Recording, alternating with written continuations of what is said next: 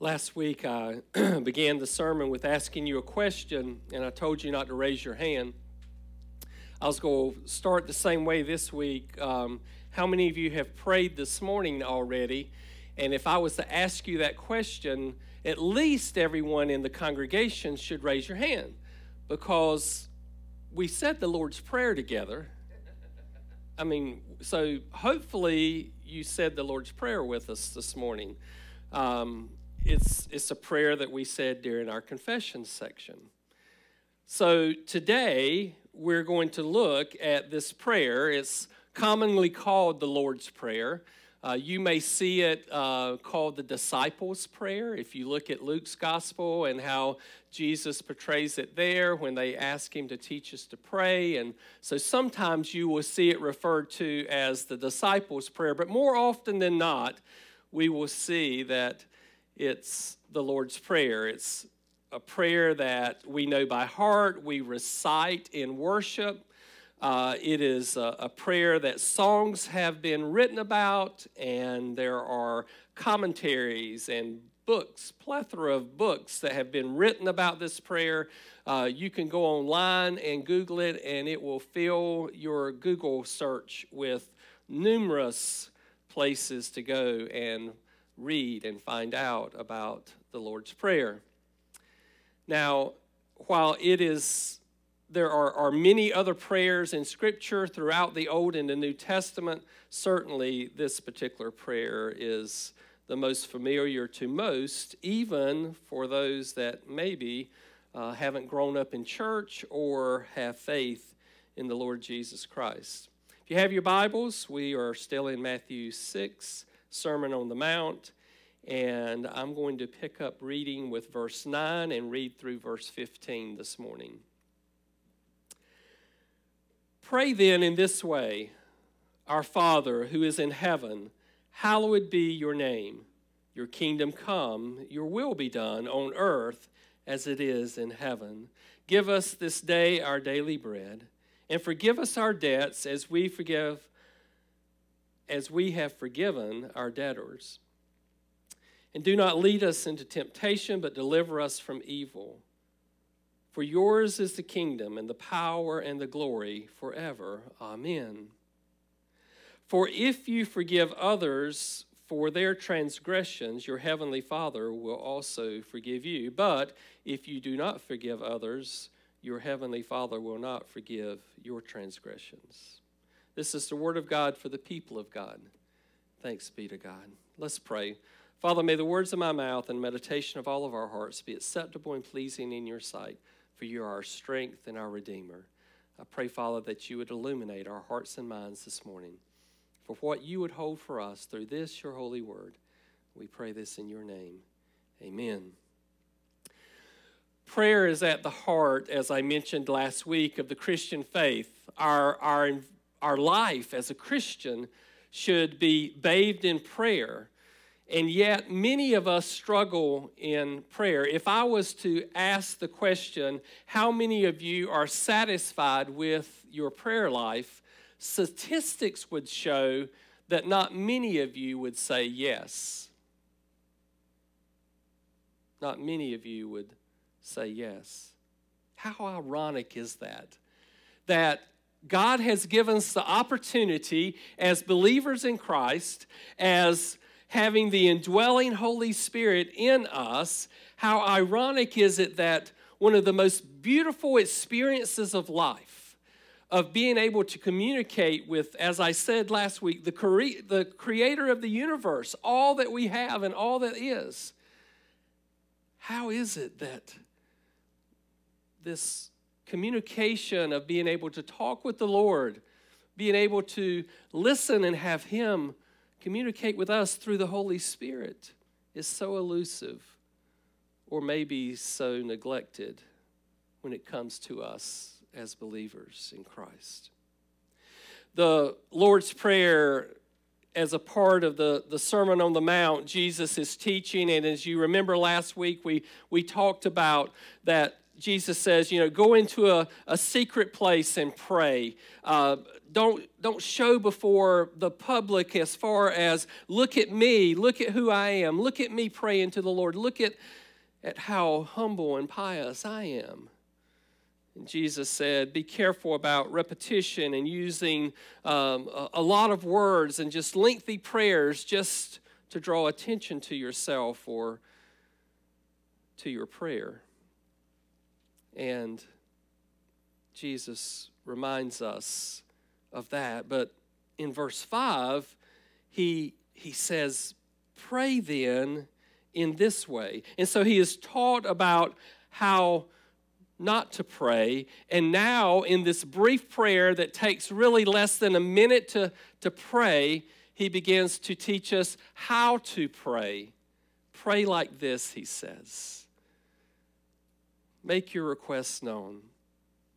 Let your Father in heaven hear your prayer according to his will.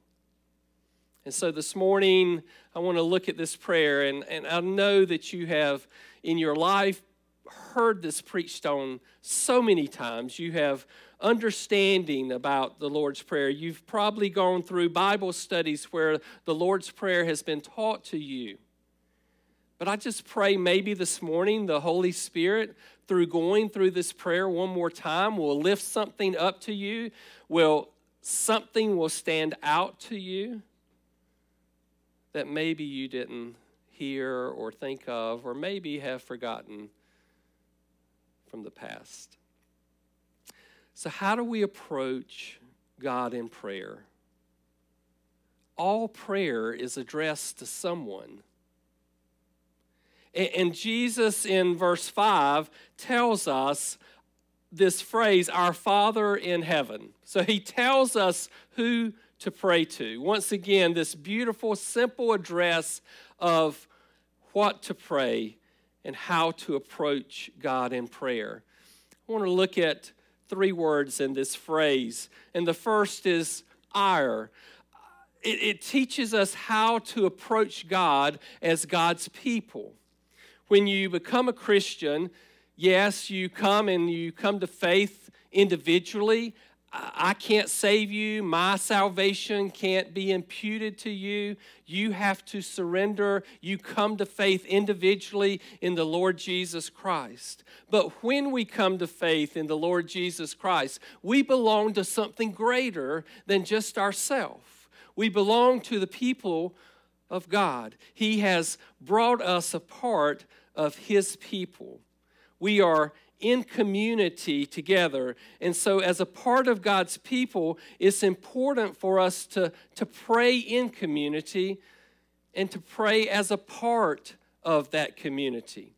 And so, when I kneel in my office at home, or if I'm here by myself during the week and, and I come into the sanctuary and, and I get on my knees and pray to God, and, and I'm the only one in the place, I'm still part of the greater community. Jesus says, Pray this way, our Father. And so, as we pray individually and corporately, we are praying as the community. Barclay, William Barclay says this It is very significant that in the Lord's Prayer, the words I, me, and mine never occur. How do we approach God in prayer? Jesus teaches us to say our as a part of God's people, as a reminder that we are part of something greater than just ourselves.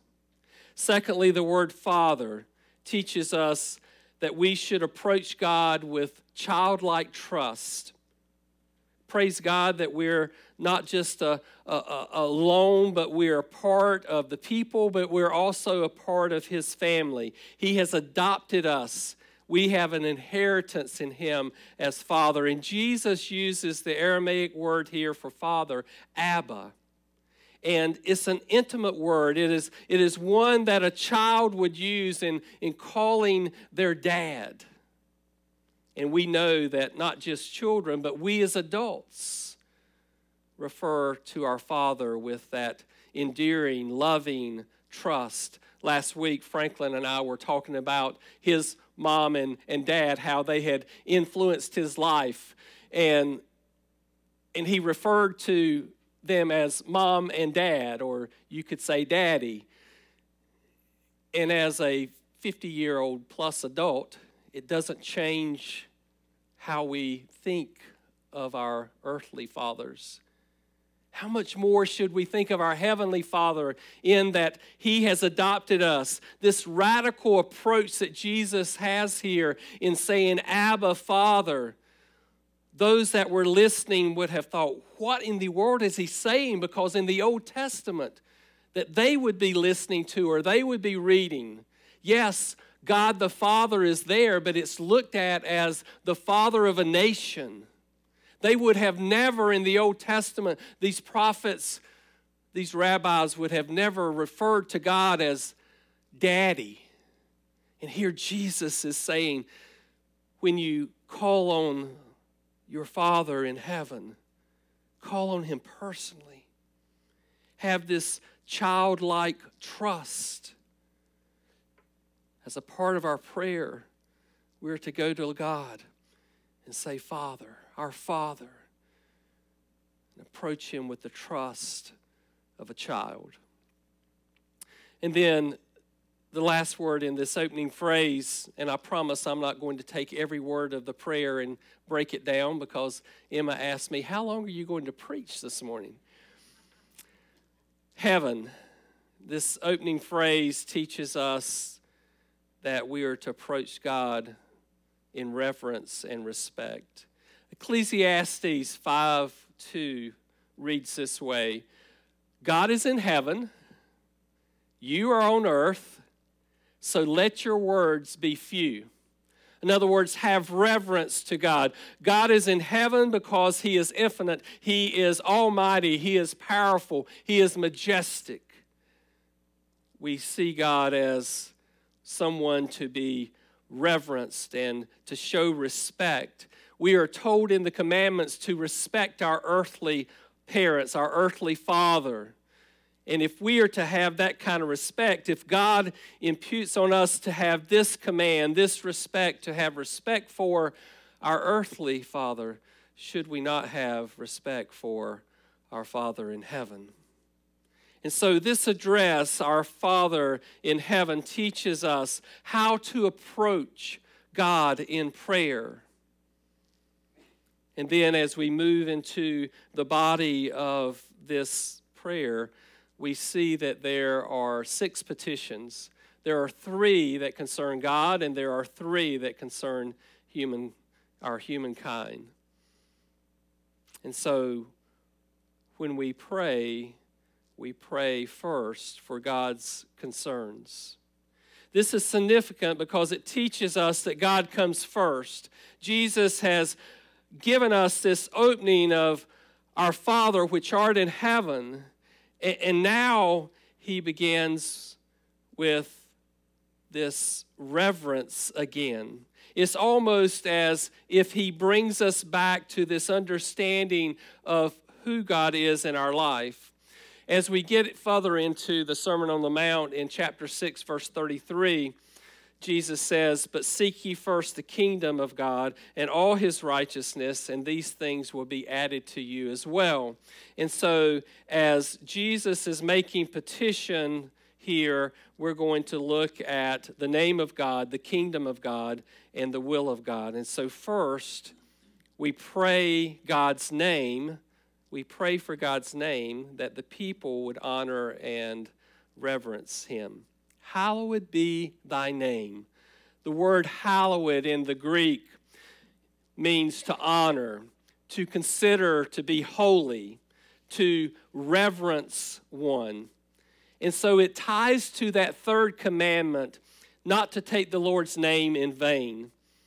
And so when we pray, we are to honor God because of his character, because of his nature, because of his love, because of who he is as Father, Son, and Holy Spirit, the Godhead, we are to honor. When someone takes the Lord's name in vain, it should bring unrest to our soul.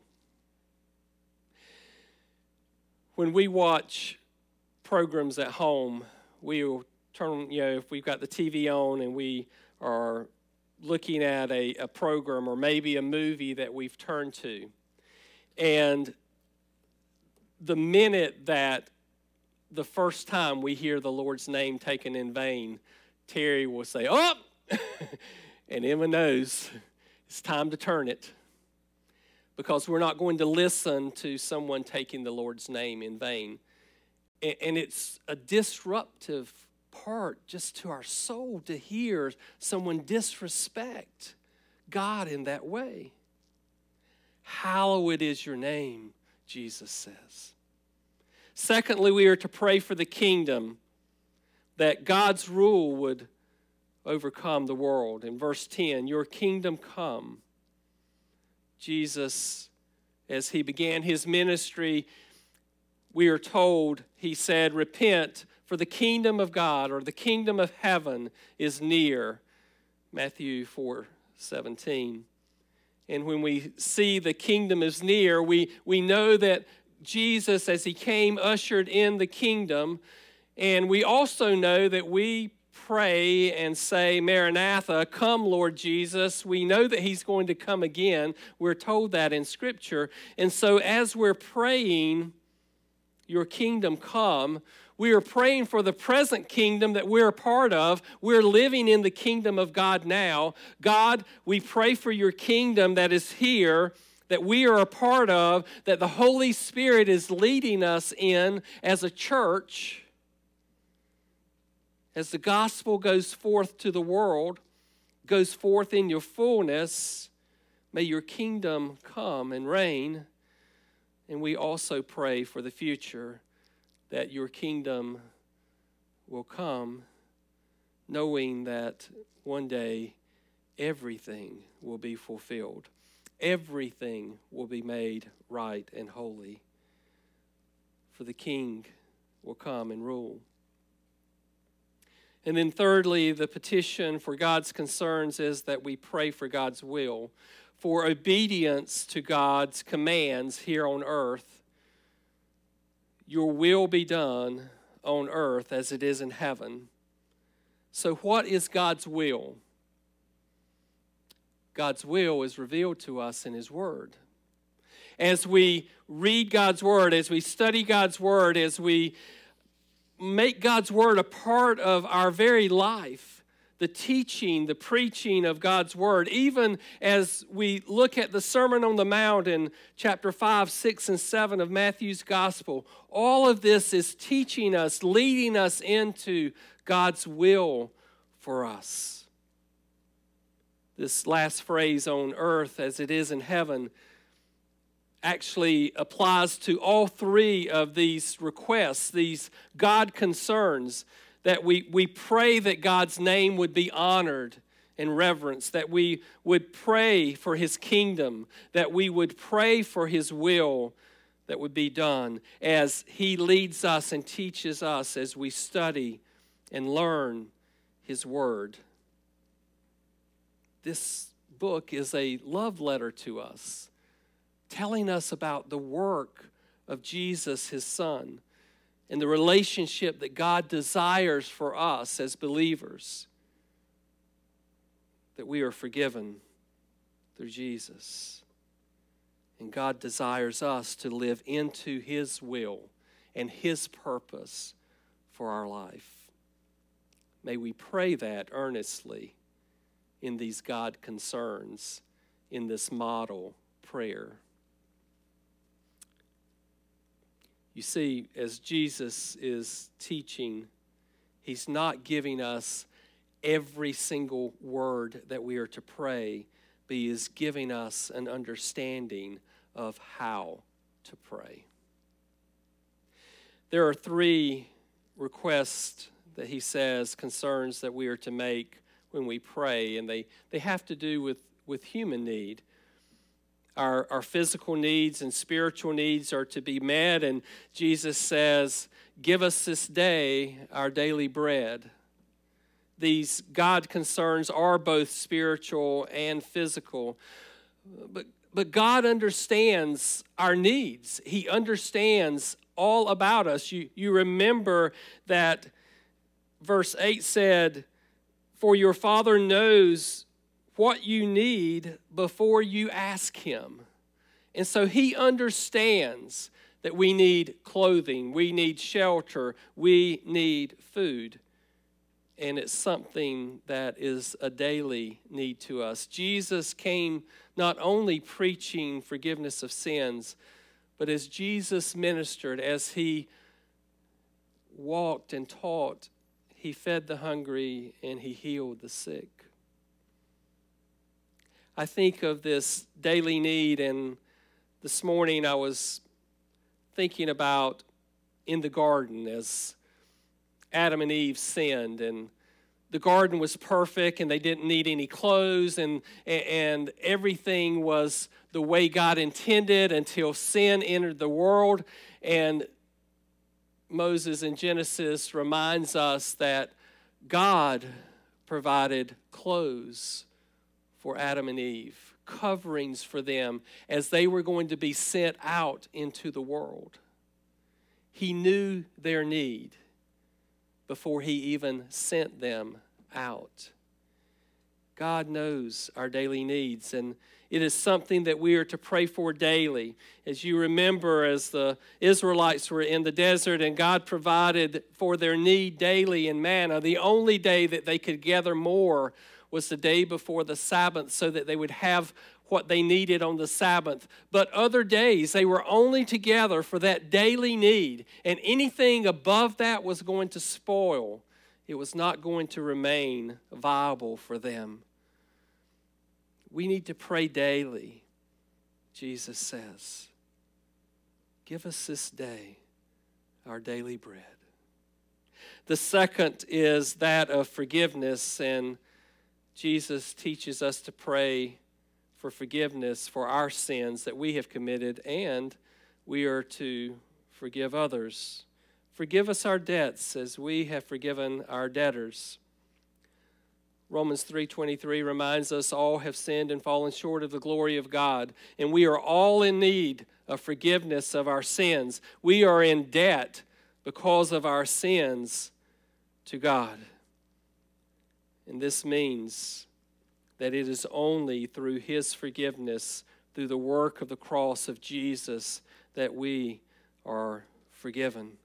It astounds me that we make so little of the grace and the mercy that Jesus offers. If we could really understand, if maybe we would really live into understanding the grace and mercy that we are offered, it would be something that we would give thanks for daily. How many times have you walked into the bank and said, Hey, would you mind forgiving my mortgage? I know that I owe you about $10,000 in credit card debt. Would you mind just forgiving that debt? They'd look at you like you're absolutely nuts and crazy and probably want you to pay extra. When it comes to God, we can't earn it, we don't deserve it, but we can come to Him, and because of Jesus, God says, You are forgiven. Christ has paid the price, He has paid your debt. And, and so, forgive us this day our debts. We, we ask forgiveness for our sins but Jesus doesn't stop there. He, he assumes that if we're going to ask God to forgive us, then we are going to be willing to forgive others of their debts to us. And furthermore, not only does he have this prayer, but at the end in verse 14 and 15, he says, For if you forgive men their sins, they will that sin against you, your heavenly Father will forgive you. But if you do not forgive men your sins, your Father will not forgive your sins. Now, we should not read this as though God's forgiveness is dependent on our forgiveness of others. We know that God forgives us simply because we surrender and put our faith in Him. We are not forgiven because we forgive. We forgive because we are forgiven. We forgive because we are forgiven. The expectation God has on us is because of the grace and mercy He has shown us that we will show that grace and mercy to others. As Christians, we are to forgive. John Wesley once was told by this man in his congregation, I will never forgive. And Wesley looked at him and said, Well, then I hope you never sin. We, as true Christians, as we are forgiven, are to forgive. And then the, the third petition, or the sixth in this list in the Lord's Prayer, this final petition is one of spiritual victory, so that Jesus teaches us to pray for deliverance from temptation and from Satan's power. Lead us not into temptation, but deliver us from evil. Or you may have the evil one there. The prayer is forgiveness that is necessary for our lives, but we know that Satan continues as we are forgiven, as we walk with Christ, Satan is going to continue to pounce on us, to tempt us, to try to lead us apart from living a righteous and holy life in Jesus. And so we pray for victory. The prayer for forgiveness looks back to our past, but this prayer for, de- for deliverance is actually looking forward and into the future for the victory that we have in Jesus Christ. Now, this final petition, I think, gives three opportunities for us, and the first is to remember that God never tempts us. James 1:13 says, "When tempted, no one should say, God is tempting me." And so God is not tempting us. He is not causing us to be tempted by evil or even by the evil one. And Jesus is reminding us that we are to pray against temptation, to pray that the Holy Spirit would give us power, that we would have the confidence in what the Holy Spirit can and will do for us. And so remember, God is not tempting you, it is Satan. Secondly, I think this particular petition reminds us to ask God to help us avoid situations where sin becomes hard to resist. God will never tempt us, but also we need to keep asking Him to keep us as far away from sin as possible instead of getting close to sin or toying with sin or, or allowing sin to have that infiltration into our mind in any way, we ask God to keep us as far away from sin and temptation as we can, that He would through His power of the Holy Spirit. And then, thirdly, we need God's power to overcome Satan.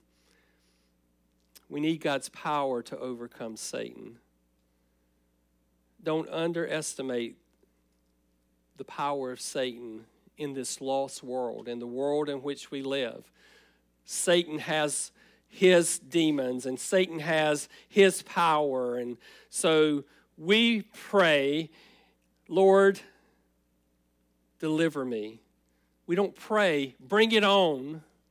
We pray, Lord, deliver me. Lead me away. Keep me from sin. Let me experience the victory that I would have in you. We, we often pray, deliver us from evil, but maybe we need to pray also, deliver us from the evil one. Either way, God's power is sufficient to overcome the power of Satan and the sin in our lives. John Stott writes Thus, these three petitions which Jesus puts on our lips are beautifully comprehensive. They cover in principle all our, our human need material, daily bread, spiritual, forgiveness of sins, moral, deliverance from evil. What are we doing whenever we pray this prayer?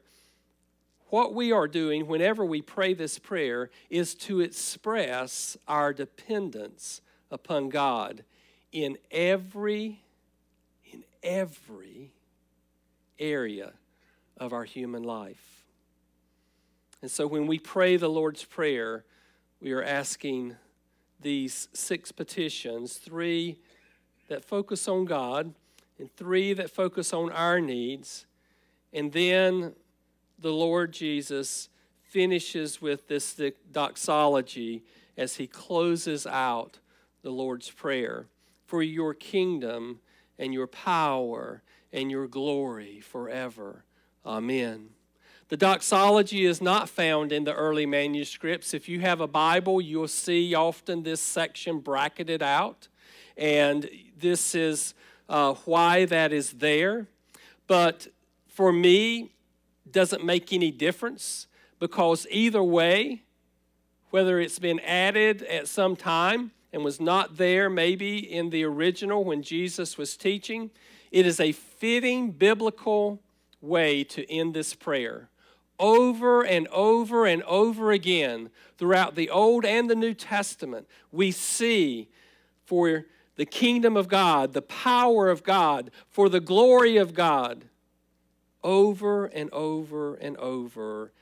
And so, Jesus or whomever, as this prayer was being written, if it was even added at a later date, this ending is fitting as a doxology to point us back to God for His glory, for His purpose, for His kingdom, and for His will.